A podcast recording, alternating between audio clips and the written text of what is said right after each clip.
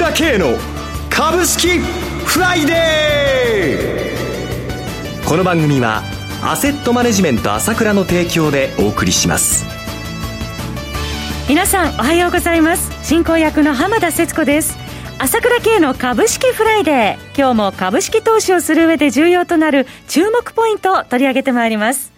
パーソナリティは、アセットマネジメント朝倉代表取締役で経済アナリストの朝倉慶さんです。朝倉さん、おはようございます。おはようございます。よろしくお願いいたします。ますさて、今週のマーケット、どのようにご覧になってらっしゃいますでしょうか？いやー、いよいよ上に離れてきたんじゃないですか。日経平均株価、昨日は2万3700円台に乗せる場面もありましたね。そうですね。はい、8ヶ月ぶりの高値ということになってきたわけですけどもね。えー、急ピッチにね、今週上がってまいりました。そうですね。まあ今までどちらかというと、行ったり来たり、来たり来たりということで、非常にに強がっててね、はい、私も一貫して言ってきましたけどね、上に行きたがってんのがわかるでしょっていうふうに言ってきましたけど、はい、まあ、25日線行ったり来たり、行ったり来たりということだったんで、やっぱり底堅い動きをずっと続けていたわけですけども、もうやっぱりたまらず、やはり行きたい方、上の方に動き始めてきたという感じですよね。また、朝倉さん、新興市場、マザーズ市場強いですね。これはすごいね。もう何度も何度も何十回言ったかわかりませんけども、1年前はもう売買代金ね、この10分の1だったのに、昨日3300億円できましたよ。すね。すごいですね。もう本当にエネルギーに溢れてるということで、えー、もう何度も言ってますけど、全然違う相場ですね。以前とは全然違うんです。ええーものすごいエネルギーで、と人気、はい、まだまだ全然だと思いますよ。日本の多くの人は別段マザーズにガーンと言ってるわけでもないし、ええ、株式ブームが起こってるわけでもありませんからね、全くね。はい、それでいて、やっぱりこれだけ来るっていうのは、まあもちろんマザーズの銘柄が、やはりこのコロナ禍の時代になって変化で、まあ今の時代っていうのは劇的に変化が起こりますので、はいそういう企業群が乗ってる企業群と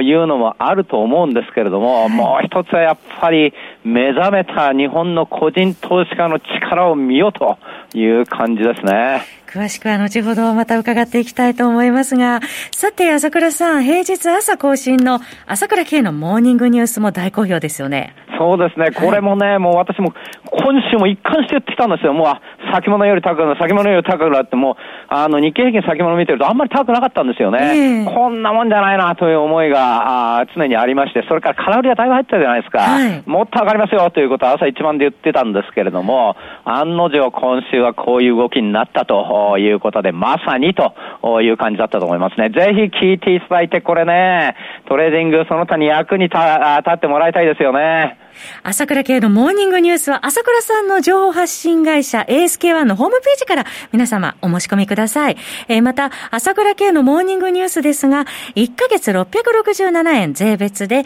えー、クレジットカード決済のみとなっております。また、朝倉さん、私も昨日、あの、拝見しました。YouTube の朝倉慶チャンネルも平日、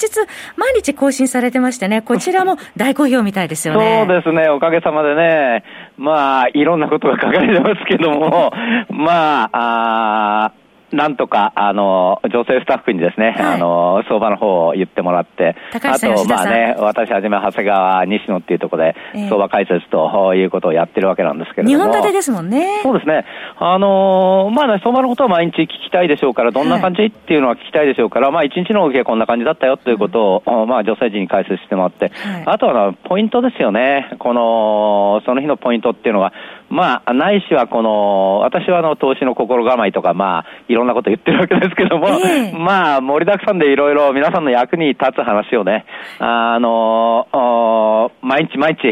言っておこうと思いますので、ぜひこれも聞いていただいてですね、あの、投資の糧にしてもらいたいということでね、もう気合をつけてもらいたいというふうに思いますね。初心者の方からベテランの方までぜひご覧いただければと思います。YouTube の朝倉系チャンネル、ぜひチェッククしてください。詳しくは、アセットマネジメント朝倉のホームページをご覧になってください。それでは CM を挟んで朝倉さんに詳しくお話を伺ってまいります。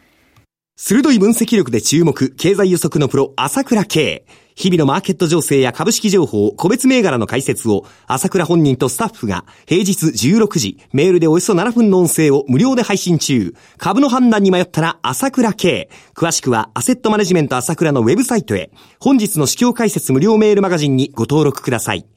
アセットマネジメント朝倉は、証券取引、金銭有価証券の予託、貸付行為は行っておりません。また、情報提供する金融商品の取引では、相場変動などにより損失を生じる恐れがあります。取引説明書、契約締結前交付書面などを十分にお読みいただき、ご理解の上お取引ください。金融商品仲介業者登録、関東財務局長金中第605号。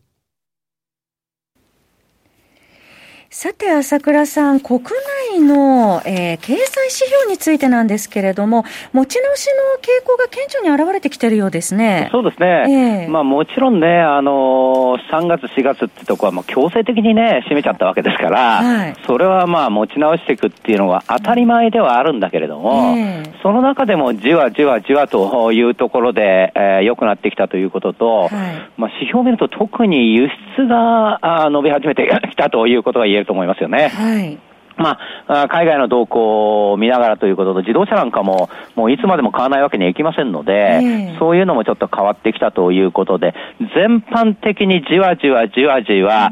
動いてきたということがあると思います。それで、まあね、昨日発表になった9月の街角景気も5ヶ月 ,5 ヶ月連続改善中ということでね。そうですね、現状判断。そうです。先行きもともに改善ということなんで、えー、まあその回復速度はゆっくりではあるんだが、はい、まあ着実にそういうふうなかあの改善をしているという中で、はい、もちろんこれだけいい相場はまずまず1点っていう形でわーってきてるんですけども、まあ昨日あたり、やっぱりいよいよ日経平均が動いてきたというところを見るとたまらずという感じはあると思いますね。はい。そして、今日は16時台に安川電機の決算発表控えてますが、企業業績についてはいかがでしょうそうですね。まあいろいろ出るとは思うんですけれども、はい、まあおそらく時流に乗ってる会社っていうのは予想以上に出てくると思いますので、はい、相変わらずまたそっちの人気がつくというのがあったっていいと思いますし、はい、まあちょっと悪い決算が出たにしても、まあその、ある程度その悪いのは確保しているというケースも多いので、そんなに今相場があの悪くないので、めちゃくちゃな売りも出るということは、よっぽどの決算が出ない限り大丈夫だと思いますよ。はい。はい、そして今日は10月ものの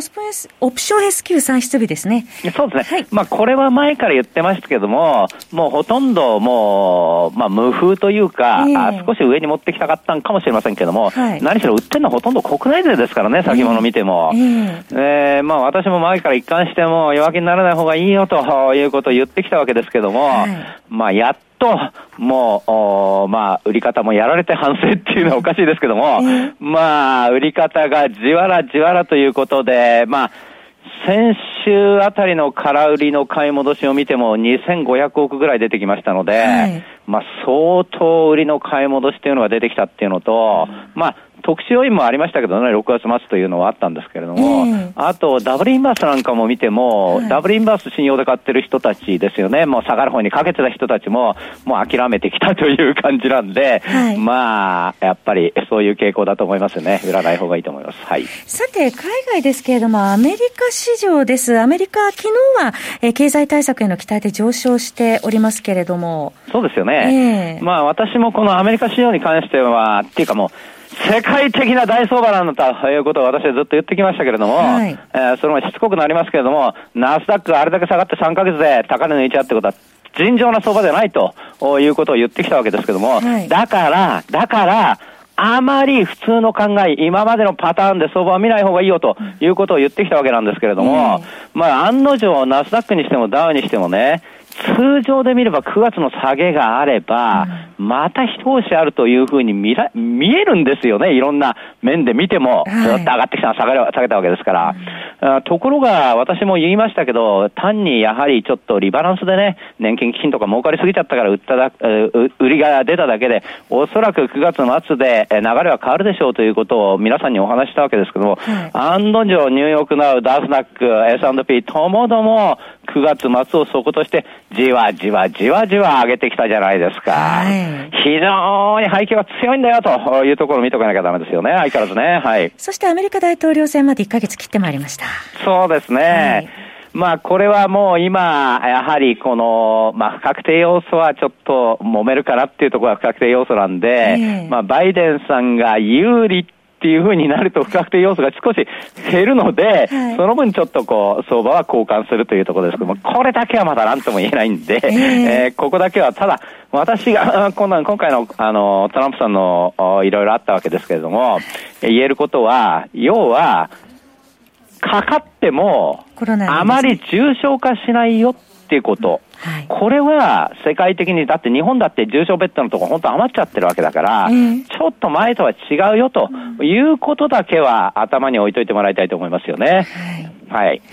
えー、それから最後にですね、需給について伺っていきたいと思いますが、海外勢どうでしょうか？そうですよね。えー、まあ、あの、今日の日経新聞にも出てますけどね、まあ、4、9月大量に売りましたよということ出てるんですけれども、はい、まあ、5兆7000億現物売ってるわけなんですけども、えー、見てもらいたいとこは、これでいって下がらないっていうのは相当強い相場だからね。これだけ海外売ってもってことですね。そうです。5兆7000億売った2018年は日経平均2万4000円から2万円割れになりましたから1年で。はい、ところが今年全然下げないわけですから、えー、相当強い相場です。これは累積的に日銀の買いが溜まってきて、その玉を吸い上げちゃってるというのもあるし、えー、さっきも言いましたけど、個人が目覚めたっていうのが大きいわけです。ゼロ金利で預金ばっかりしてる日本人全体がおかしかったその一部が、まっとうな投資っていうか、さあ株の方がいいんだなということで動き始めたばかりということで、これからなんですね。えー、で、さらにこの後追撃する流れというのがですね、起きてくると見てるんですけども、はい、それはどういうことかというと、この間、NTT が NTT ドコモを、こあまあ、この全部買い取るという TOB じゃないですか。はい、4兆円じゃないですか。はい NTT ドコモ、NTT が4兆円出して買い取るわけですよ。えー、で、NTT ドコモ持ってる株主は、いろいろ海外の人もいるけど、国内の人もものすごい多いじゃ多いわけじゃないですか。はい、4兆円配られるわけですよ、お金。その4兆円どこ行くのって考えてくださいね。NTT ドコモ、TOB ですから売りました。はい。4兆円入りました。どこ行くんですか、この金は。また市場に戻ってくると。そういうことしかないわけですよ。はい。っていうことは、この市場に新たに4兆円という金がバーンとまた入ってくる日がそばに待ってるわけですよ。なんでこれで下がるんですか？インパクトありますね、これは。ええー、要は、今、大相場の中にあっていろいろあるんだけれども、はい、相場がいいんで、いろいろこういう好循環の話が出てくるんです。もちろん不透明要因もあるんで、まあ、波乱はあるでしょう。あるけれども、相場強いよと。上向いてるんだと。いうことはですねしっかり捉えて需給要因もいいよということなんですね、はい、それは頭にしっかり置いておきたいと思います。番組もそろそろお別れのお時間となりました。お話はアセットマネジメント朝倉代表取締役で経済アナリストの朝倉圭さんでした。朝倉さんどうもありがとうございました。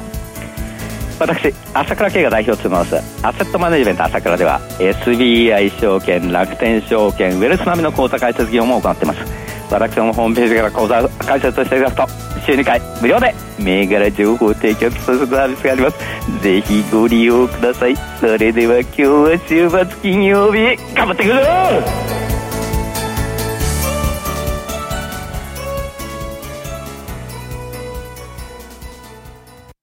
この番組はアセットマネジメント朝倉の提供でお送りしました。最終的な投資判断は皆様ご自身でなさってください。